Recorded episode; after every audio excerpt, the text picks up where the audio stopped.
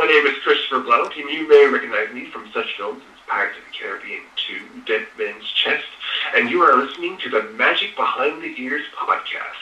Dead men tell no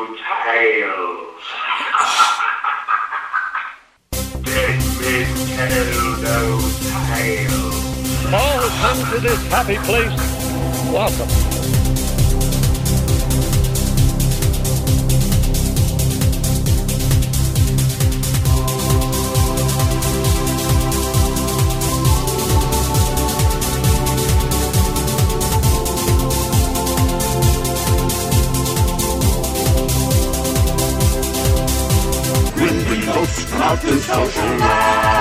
Dead men tell no tales. My siestas are getting shorter and shorter.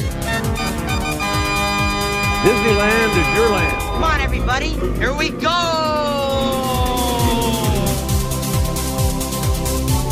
Welcome to the Magic Behind the Ears podcast with your host, owner of Theme Parkology, Jerry Cornell, and co-host, author of Discovering the Magic Kingdom, Joshua Schaefer.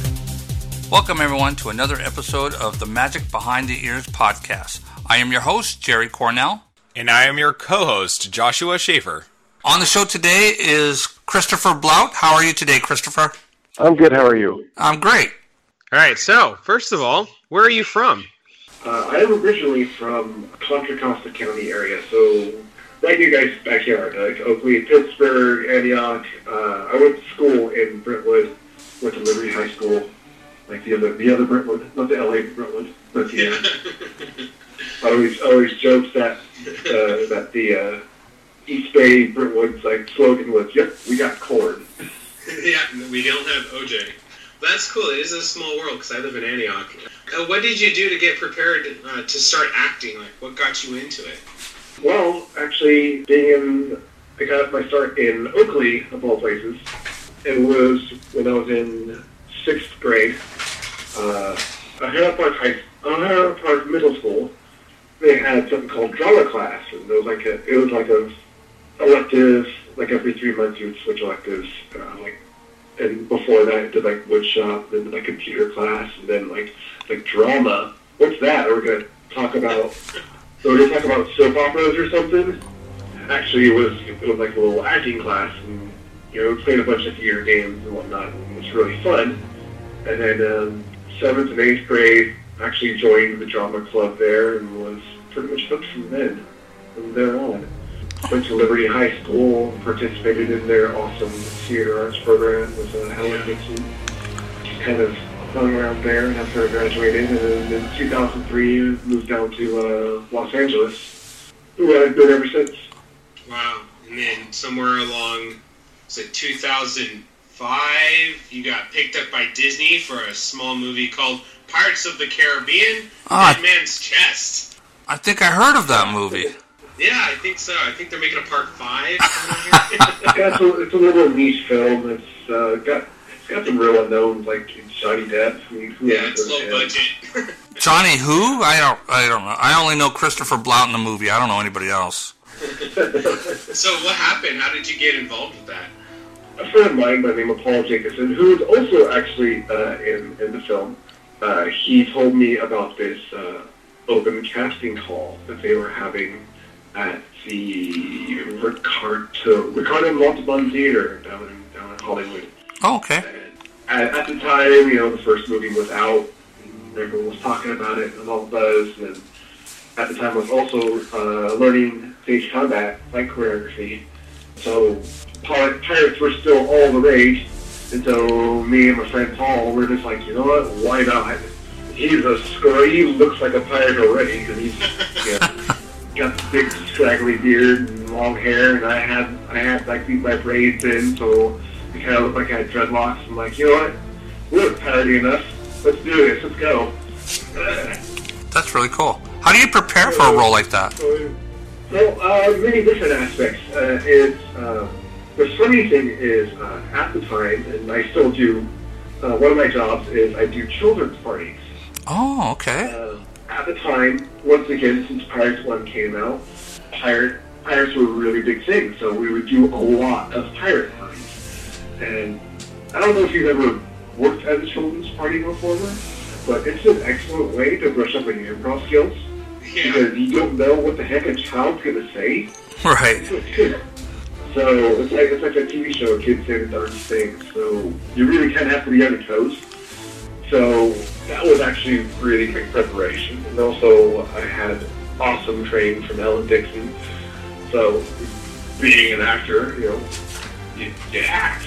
Right. the there's massive casting call. There's I want to say there's at least two thousand people that showed up. Wow. Call. There, there was a lot of, and like the line for it wrapped around the block, the entire block.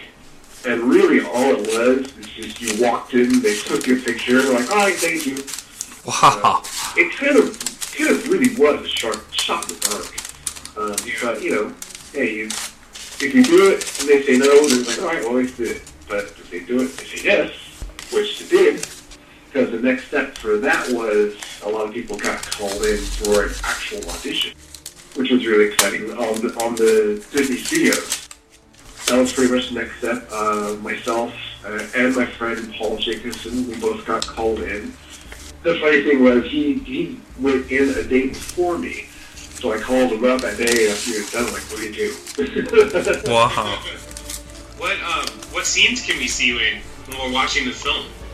Well, uh, in the film, I'm in two scenes towards the beginning of the film. The first scene, I'm really more kind of glorified background. Well, I am pretty much glorified background in the movie anyways.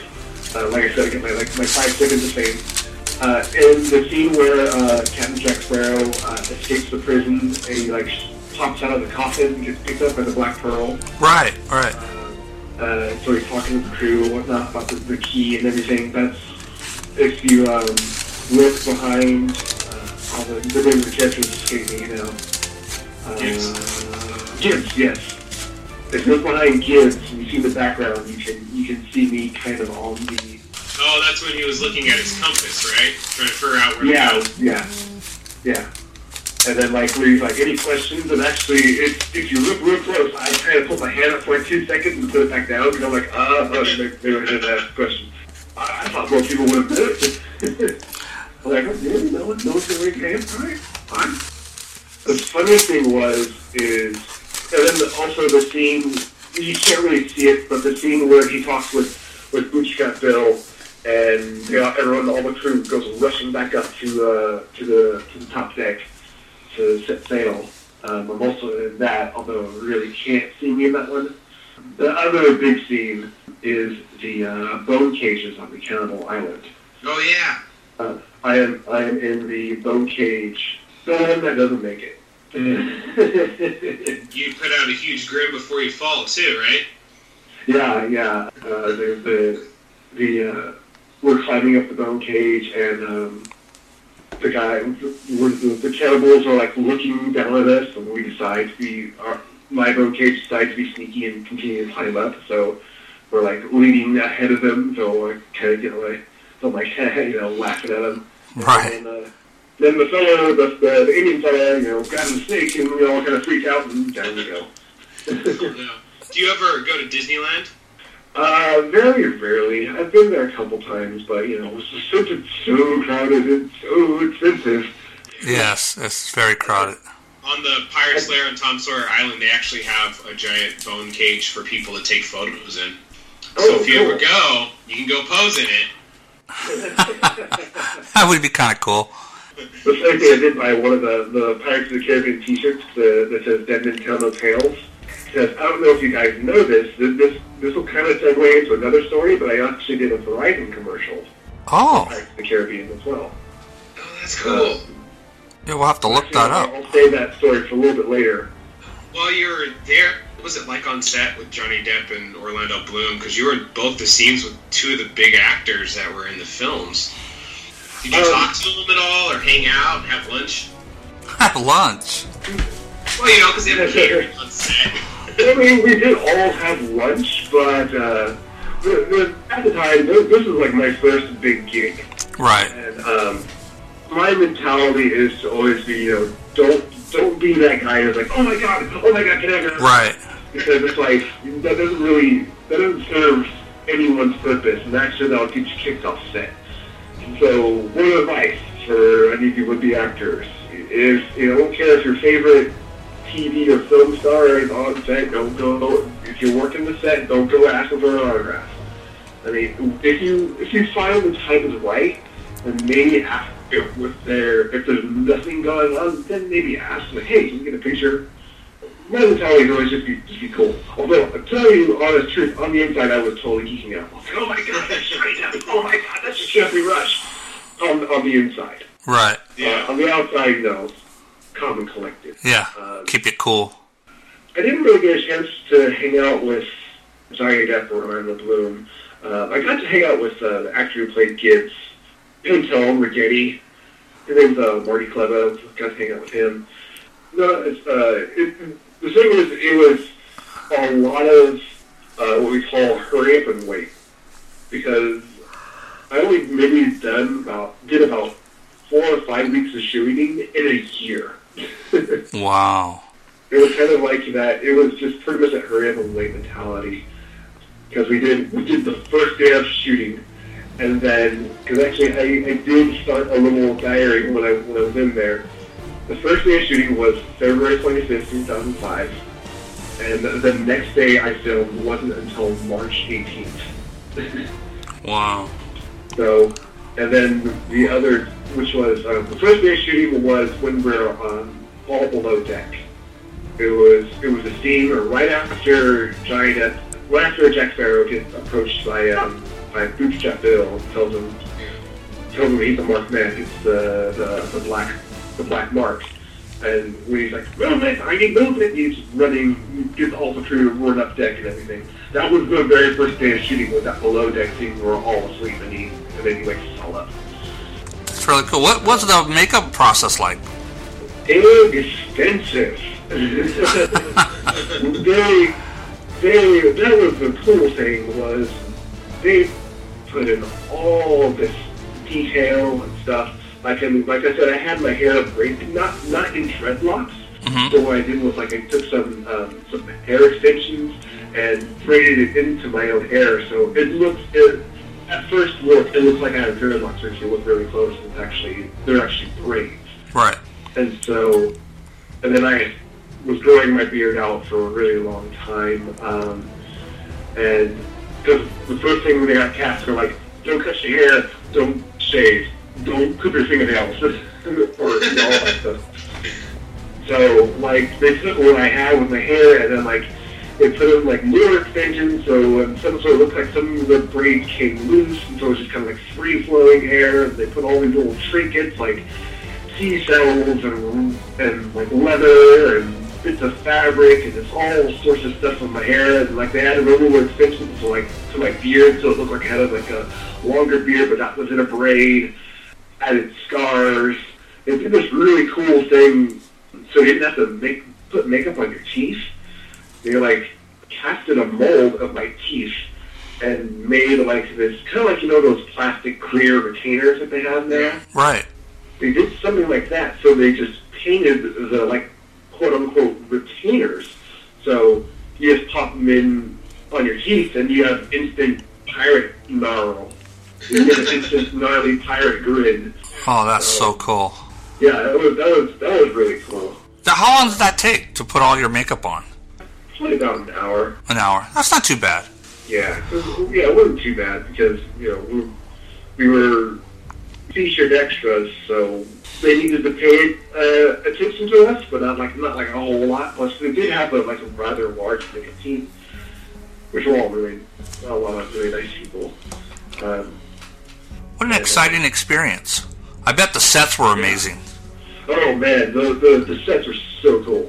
Um, especially especially the, the Black Pearl. And um, as much as I love the Black Pearl, the most impressive ship to see up close was the Flying Dutchman. Really? Seeing the Flying, the, seeing the Flying Dutchman, because these were, these were full ships. Like, they were, they were, they were big. Uh, the Flying Dutchman, the detail that was on that ship, the film actually does not do it justice. Wow. Uh, it, it is, it's, it was impressive looking. Like it had like you know, the, the I think the Battle Edition, I want to say it's the Battle, I think. It's got like this giant ball, it looks like gnarled teeth and everything. Yeah. And just, all right. Uh, it was so much detail. Like this, this, I mean, I wish I had pictures of it, but you know, couldn't take any pictures on set. Right. They, they were, they were watching like a hawk. So, and once again, being that was my first thing, I didn't want to do anything except some water. Yeah. Yeah, the Flying Dutchman was really cool. All the sets. Cause they had, we also had, we also did some shooting at Universal Studios of another scene of the Flying Dutchman where they're playing the dice and like, uh, Will Turner challenges Davy Jones to a game of liar's dice. Um, that whole, that whole set was put, and also, um, the below decks was put in what's called a gimbal, which is this massive mechanized teeter-totter to simulate the boat moving in the ocean. Wow, that's so, so cool. Like that first day of filming, and also uh, some of the filming on the Flying Dutchman Universal were all done on this gimbal.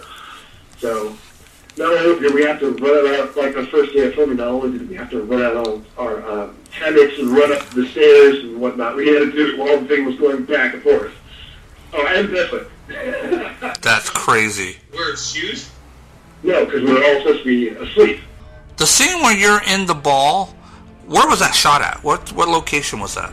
That was shot in Pacific Palisades. Okay. Um, in the L A area. Oh, okay. That's the, the magic of film. Right, right, uh, right. Most of like the most of the massive exterior shots were filmed in Domin, Dominica, not like the, that's the Dominican Republic. It's, uh, it's called Dominica. Okay. Uh, which I would I was not able to go to. Wow. The the, the boat cages themselves. Ranger City Runs Across were filmed, uh, and, yeah, were filmed in California, and they actually had several different setups for it. They had an apparatus for when the cage fell to make um, to simulate the cage falling. It right. was basically just like the cage set on a giant hamster wheel, and it would turn. Wow. So well, the camera was set up on this massive like rig that would shoot the camera up like fifty feet in the air. So as the camera pulled up into the air, the wheel would turn, so it looked like we're falling away. Oh, okay. Which is really cool. Oh yeah, that's uh, an old school trick. Yeah, so it's kind of like so it's kind of like being on like a roller coaster where you you you sit facing up towards the sky and then you slowly turn to be upside down. Dang, that's crazy. Nice because when, because whenever uh, whenever the whenever the um, thing uh, whenever we uh, uh, oh, uh, our position one was the camera being right in my face. Wow. Well, that's definitely not the kind of scene you want to do if you're claustrophobic. Um, I wouldn't, well, I'm not the claustrophobic type, but I would say the boat cage was not very claustrophobic. Wow. Um, because they had that set up, and then they had the um, the cages up in the air. They had they they had these two. They had, uh, each cage was hooked up to two gigantic cranes, and they had cables and pulleys and all tied so they could simulate them swinging back and forth. And we did some static shots of the cage descending, so you know, when they're talking to each other, which was still all filmed up in the air. And then went to, when, they were, when we were swinging back and forth to get to the side of the cliff, that's when the, the cages were, were uh, connected to each other. And the fighting was actually, they, we all had stunt doubles. We still got to do some of the takes, so we did a couple takes of stunt doubles and a couple takes of us inside. And then there was a... a a third set with this wall that would, that would go from vertical to a gigantic wall. This thing was massive. And it would go from complete vertical and then go to like a forty-five degree angle. Oh, that's cool. And the thing was easily like, it was about probably three stories tall. Wow. It was, it was, looked like a rock surface. Yeah. It was basically like, you know, a side of a building on these giant hydraulic lifts that was tilted like, you know, forty-five degrees. So, so when we were climbing, they were, they were, they were doing the old Batman trick where it wasn't vertical, it was actually in a forty-five, so we could still climb up the thing, but, you know, film it off on the angle of the wall so it looks like it's vertical. You know, gotcha. The old nineteen sixties Batman trick. Yeah, I was just going to say that. Yeah. That's really cool. That's still effective, though. Yeah, so we could climb up that and then uh, tilt it to vertical, and then they would attach they would attach us to the wall, and then release the cable so we actually swing back and forth, so like a free swing to be like. Because there would be originally they had the concept of like we try once, and then like the vines and the branches and stuff would would give way, and then we swing back away from it. That was that was a lot of fun too. Wow, that's really cool. So, on July seventh, two thousand six, the movie was released to theaters, and the night before, I went to the midnight release at the Regal Cinema in Antioch, and uh-huh. you come walking in the theater, and everybody's cheering, and I'm, I asked my friend and Greg, who went with me, and I said, why is everybody cheering? And he's like, oh, that's Kristopher, he was actually in the film. I was like, what? That's crazy. I had no idea. Everybody was glad that you were there, and I had no idea who you were. And then we watched the movie with one of the actors from the film in the theater with us. It was great. Yeah, um, I knew I knew I wanted, when the movie was coming out, I said I wanted to uh, I wanted to go to my film and see it with all my family and friends, and my friends from high school and everything. So it was like, you know, the first thing the first thing I've done. So I was like super excited about that. I wanted to go back home with them, made it in the local newspaper. My mom still has the article. My mom's friends made like a pirate flag for me and everything. Oh, that's so cool. It was a lot of fun. So besides that, have you uh, done any other projects for Disney? Uh, no, not really. That was kind of like my one, my one claim was um, for now. Disney. For now, yeah. Done a lot of stuff like History Channel. A lot of commercials. I don't, well, actually, technically, no, that wasn't the only thing, because I did do, I have done two commercials that were from Pirates of the Caribbean, which is actually pretty funny. We did a little bit of filming, we did the one day of filming in February two thousand five, and we went, then nothing happened, then did like another week of filming in March of two thousand five, and then August, we did some more filming, uh, that's when we filmed the bone cages. And then for, for a little bit, there was nothing going on. And originally in July of two thousand five, we're a, a, a large chunk of us were scheduled to go to the Bahamas and go do some action, go do some filming there, which was the scenes where they're talking about, you know, the drawing of the key and that that scene. But uh, due to conflicts conflict with the schedule, so there's like some technical difficulties with shooting, so it was actually canceled. But the opportunity came up again, and I was like, and so they were like, hey, well, get ready, you're going to be going to the Bahamas soon. I'm like, all right. I was waiting, and then a couple of weeks before that, I actually had, an I was called up and asked to go to an audition for a commercial. It was for, you know, a commercial for, it was being a pirate, it was for Verizon Wireless. I went and did the audition, and, you know, got a call back, and got put on the veil. And if you don't, I don't know if you know what being put on a veil is, but that's pretty much like the last step before you're actually cast. Yeah. And so I got a call uh, from my agent at the time, and he's like, uh, "They want to put you on a veil. On a veil. Are you are you ready?" And I'm like, uh, "I don't know because I'm supposed to go to the Bahamas to shoot pirates for the, pretty much the same thing." He's like, he, "He's like, wait, did they call you yet?" I'm like, no, they said they would. I'm like, "You're not going to do this." So, so actually, that they, I booked a commercial, and I got to go to the Bahamas anyway to go film this, com- this commercial for Pirates two on the same exact set. Wow, that's so cool. And I always joke around, and like my, my mom always says, like, no, this is this is true and everything, but uh, because I'm just putting out there, this is this isn't me making up, but in the commercial. I am the captain, um, I'm the captain of the crew, and we're on the Black Pearl. So, and actually one of my lines in the commercial is, drop every last one of them, dead men tell no tales. So cool. Disneyland says, dead men tell no tales, so I'm like, hey, I actually said that line. And it does became the Pirates. But anyways, like, me being the captain on the Black Pearl, I'm captain of the Black Pearl. Wow. Commercial sounds familiar. I probably saw it. I don't know if you guys, I don't know if you guys have can access the internet while we're doing this. Yeah. We're gonna do this whole podcast thing. YouTube. was posted nine years ago. Well, that one was. I don't think that's it. Yeah, I'm sure we could find it.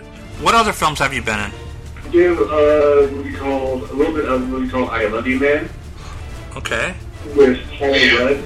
Right. I haven't done a whole lot of film. It's mainly been like uh, television stuff. I did a lot of stuff for the History Channel. Great. Oh yeah, yeah. A lot of uh, a lot of YouTube stuff.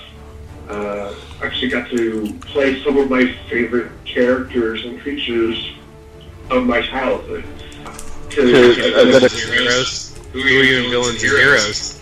In Villains and Heroes, I was Darth Vader. Yes! That was awesome. I saw. I just discovered the video uh, not that long ago, and it was. It's just a great concept, just a great idea, great way to promote Loot Crate, and of course, your your acting was really, really good. It's it's it's the scene where all the, the, the heroes are on one side and the villains are on the other. The camera pans in to the to the left, and, and Darth Vader walks out, and you're just like, oh no, you know, it's like this this is gonna get really good. And then to see to be continued, I was like, yes, all right, very good, very. It was really really good. That is with the stunt team that I'm currently working with called Sword of Fights Incorporated, or S F I, led by Brian Derner. A bunch of us uh, got that one, and so very talented set team. I also recently just did their their most recent Loot Crate, the the, the magical one, with the, like the Wizards? Doctor Strange and then, yeah, Wizards. Wow! I, I, I just watched that today. That's actually pretty cool. The special yeah, was, effects they put in that, it's just that's really neat. And I I got Loot Crate for a while. Um, And I never knew they had commercials for this stuff. I didn't either, and I, I get Loot Crate every month. I, that's just so bizarre. Yeah, yeah. Uh, I, I believe it's on their, their YouTube channel. Yeah, every every month since the Heroes and Villains, they've done uh, they've done they've been doing these promotional videos. Uh, I was on the I also did the like the the the Labyrinth one, like with the little kid with the puppet. And like the, the the elf, I was like the ring wraith looking creature. You don't really get to see my face, but I you can see me in action. Right. What was that like? The filming of Heroes and Villains. Hot. Hot. Yeah. I believe that. Well, how tall yeah. are you? I mean, Darth Vader's a tall character. I am six foot five. Wow. In the Vader costume, I get close to about six foot nine. Uh, I have boots that have, like, you know, about an inch and a half heel. And actually, I own that Vader costume. Yes. Uh, yeah, I've got, you know, an inch and a half boots, and then the helmet gives me another couple inches. Like, push around six nine, six ten in that costume. It's a winter costume. It's the five layers of all black. Wow. And thick, some of them are really thick layers. Like, this. The, the, the jumpsuit usually is something you wear when you go skiing in L A in summer. Wow! It, it is. It's a hot costume. Does that costume restrict your movements? I mean, are you able to move and fight and with ease, or or? Is... Yeah, it's uh, it's not that restricting. The only restricting area, areas are the codpiece and the shoulders.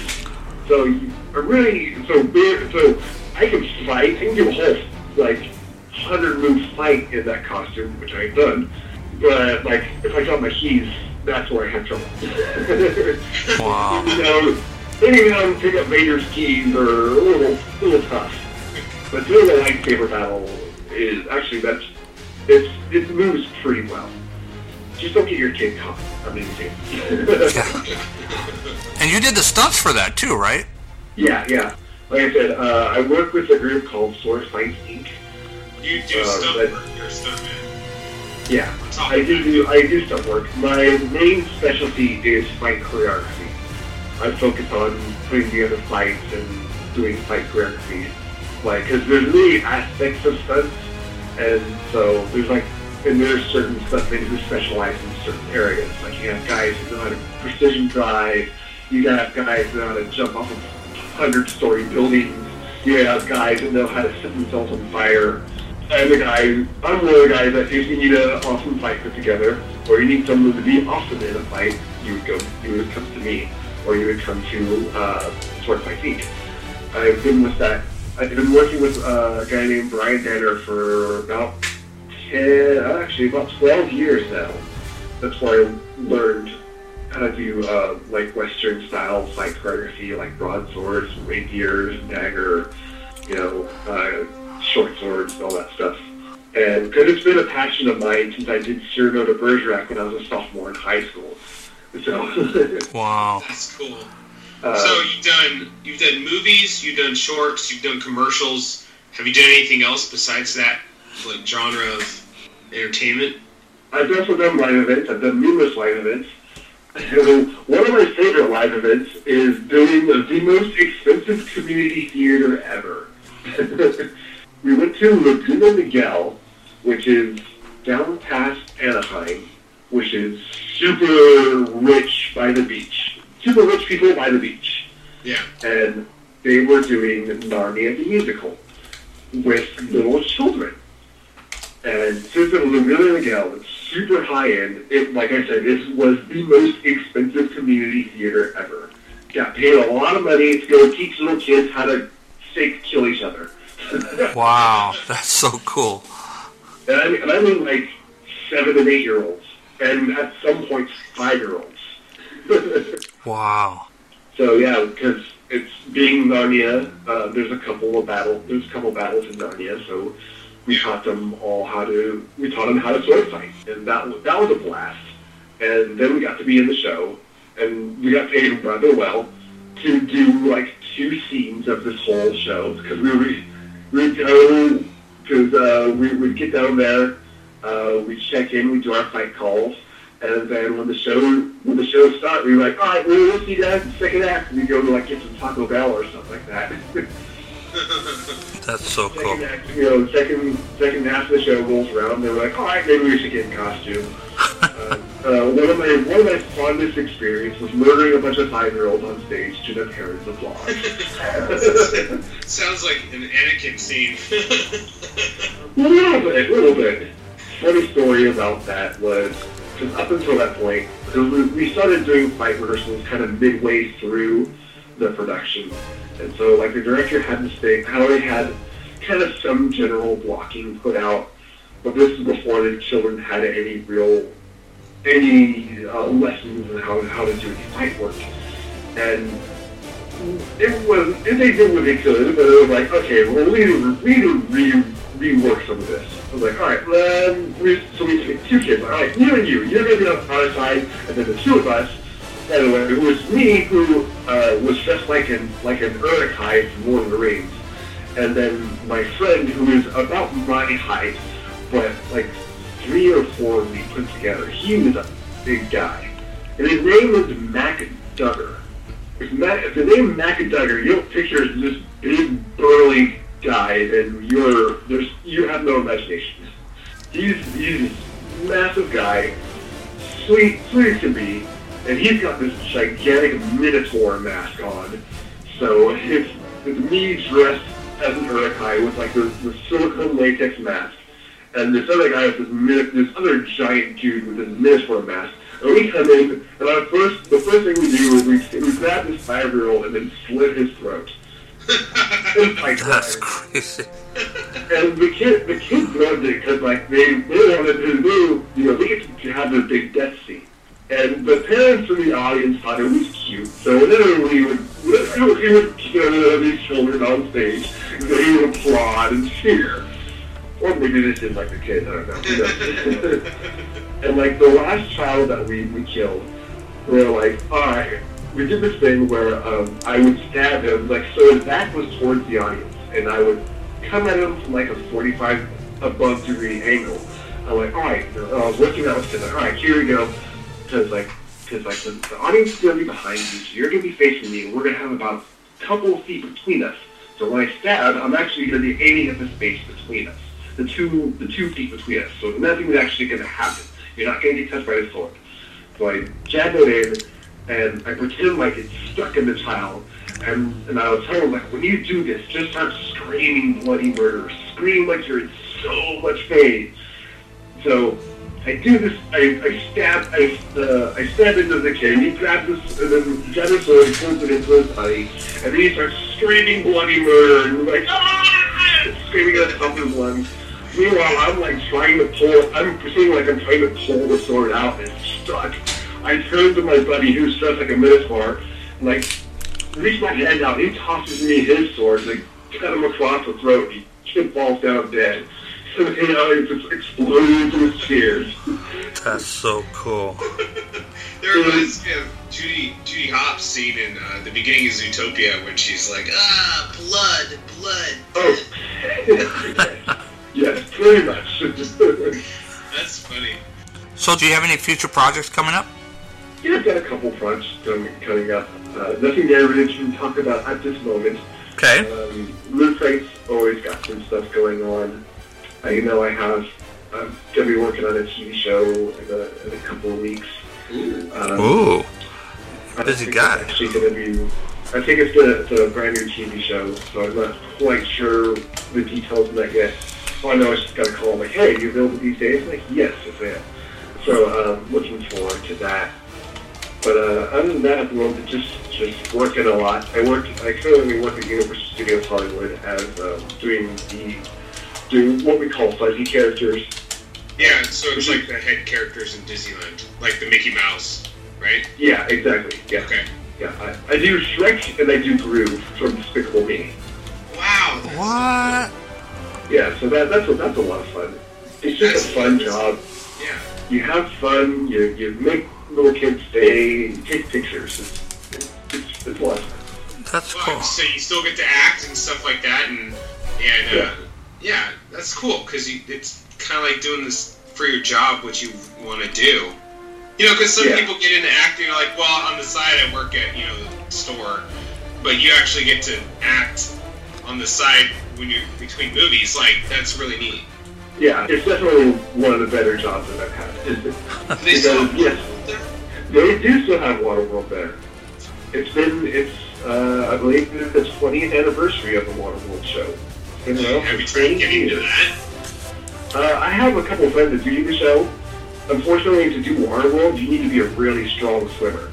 Because, you know, you've got boats and jet skis going about. And um, so you, one of the things, when you, when you do stunt work, you have to, if you apply for a job, you need to be one hundred percent confident in your work.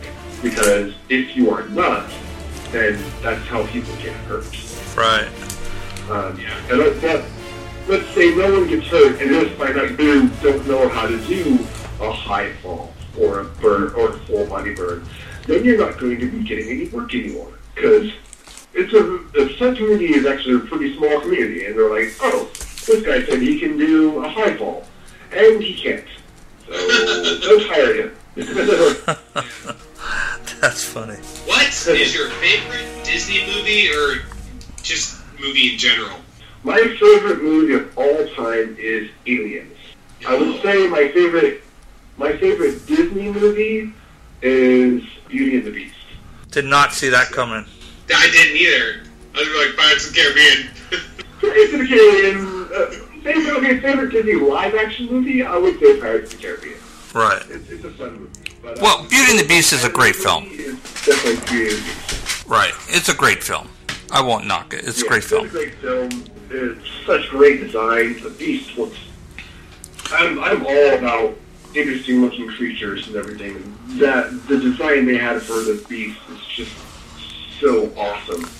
Just this massive, towering, snarling beast, but also got this tender side. So, I mean, that's kind of... I, I can really relate to, because I'm a big, tall... I'm a tall guy, and... You know, can, when you first meet me, I can be intimidating, but underneath that, I'm actually really nice. Cuddly teddy bear.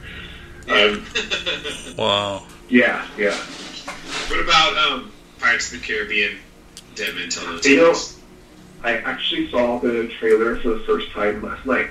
Uh, I went to see Doctor Strange with my girlfriend, and I'm like, "What is? Oh, oh, this is an Pirates movie. Okay, cool. Yeah, it looks, it looks good. Looks good. What did you think of Doctor Strange? Did you like it? It was good. It was, it was enjoyable. I, I thought it's kind of sort of the rules that uh, Doctor Strange and Tony Stark were. Snark? Tony Stark? Well, he was kind of snarky. I, I felt that Tony Stark and Doctor Strange were a little too similar. It was an enjoyable movie. Um, the special effects were amazing. I saw it. Have you guys seen Doctor Strange? Fine, opening night. I still go every Thursday night to the movies to see all the new movies. the uh, the I thought the uh, the concept for the fight at the end was really cool. How they're moving forward, but everything else is moving backward. That was that was a really that was really impressive. Um, I was like, how did they do that? The reason they so the the thing that's exciting being in the movie industry. I still can enjoy movies and still be like, wow, how did they do that? But then with, I have a couple of friends who are like, oh yeah, it's like, oh, it's, it was really hard to impress, but I still kind of go in with like this, that sense of suspension of disbelief and be like, yeah, just, just I'm fortunate enough to just sit there and be like, and still enjoy the movie experience. All right, so.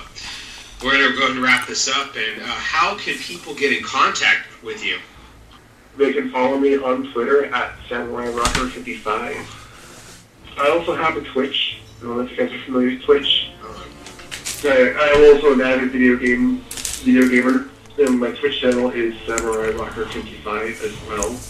Uh, and uh, if you if you pay attention to YouTube, uh, if you go to the channel Maximilian Dude, I have done a couple of his big YouTube things, his his big YouTube production numbers, which are actually really good.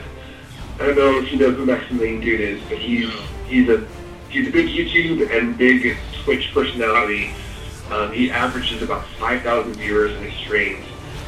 He mainly does a lot of fighting game stuff, but he also gives back to the community. He did this big thing when Mortal Kombat ten came out, because they had like the characters on like Freddy, and not Freddy, I'm sorry, Jason Voorhees, and Leatherface, and Predator, and Alien, and so he did this, he done these little short films of like, Jason Voorhees versus the Predator, or, um, or like, the Alien Age, you know, like this laser, this uh, laser tag arcade. And I highly suggest checking those out, because they are really cool.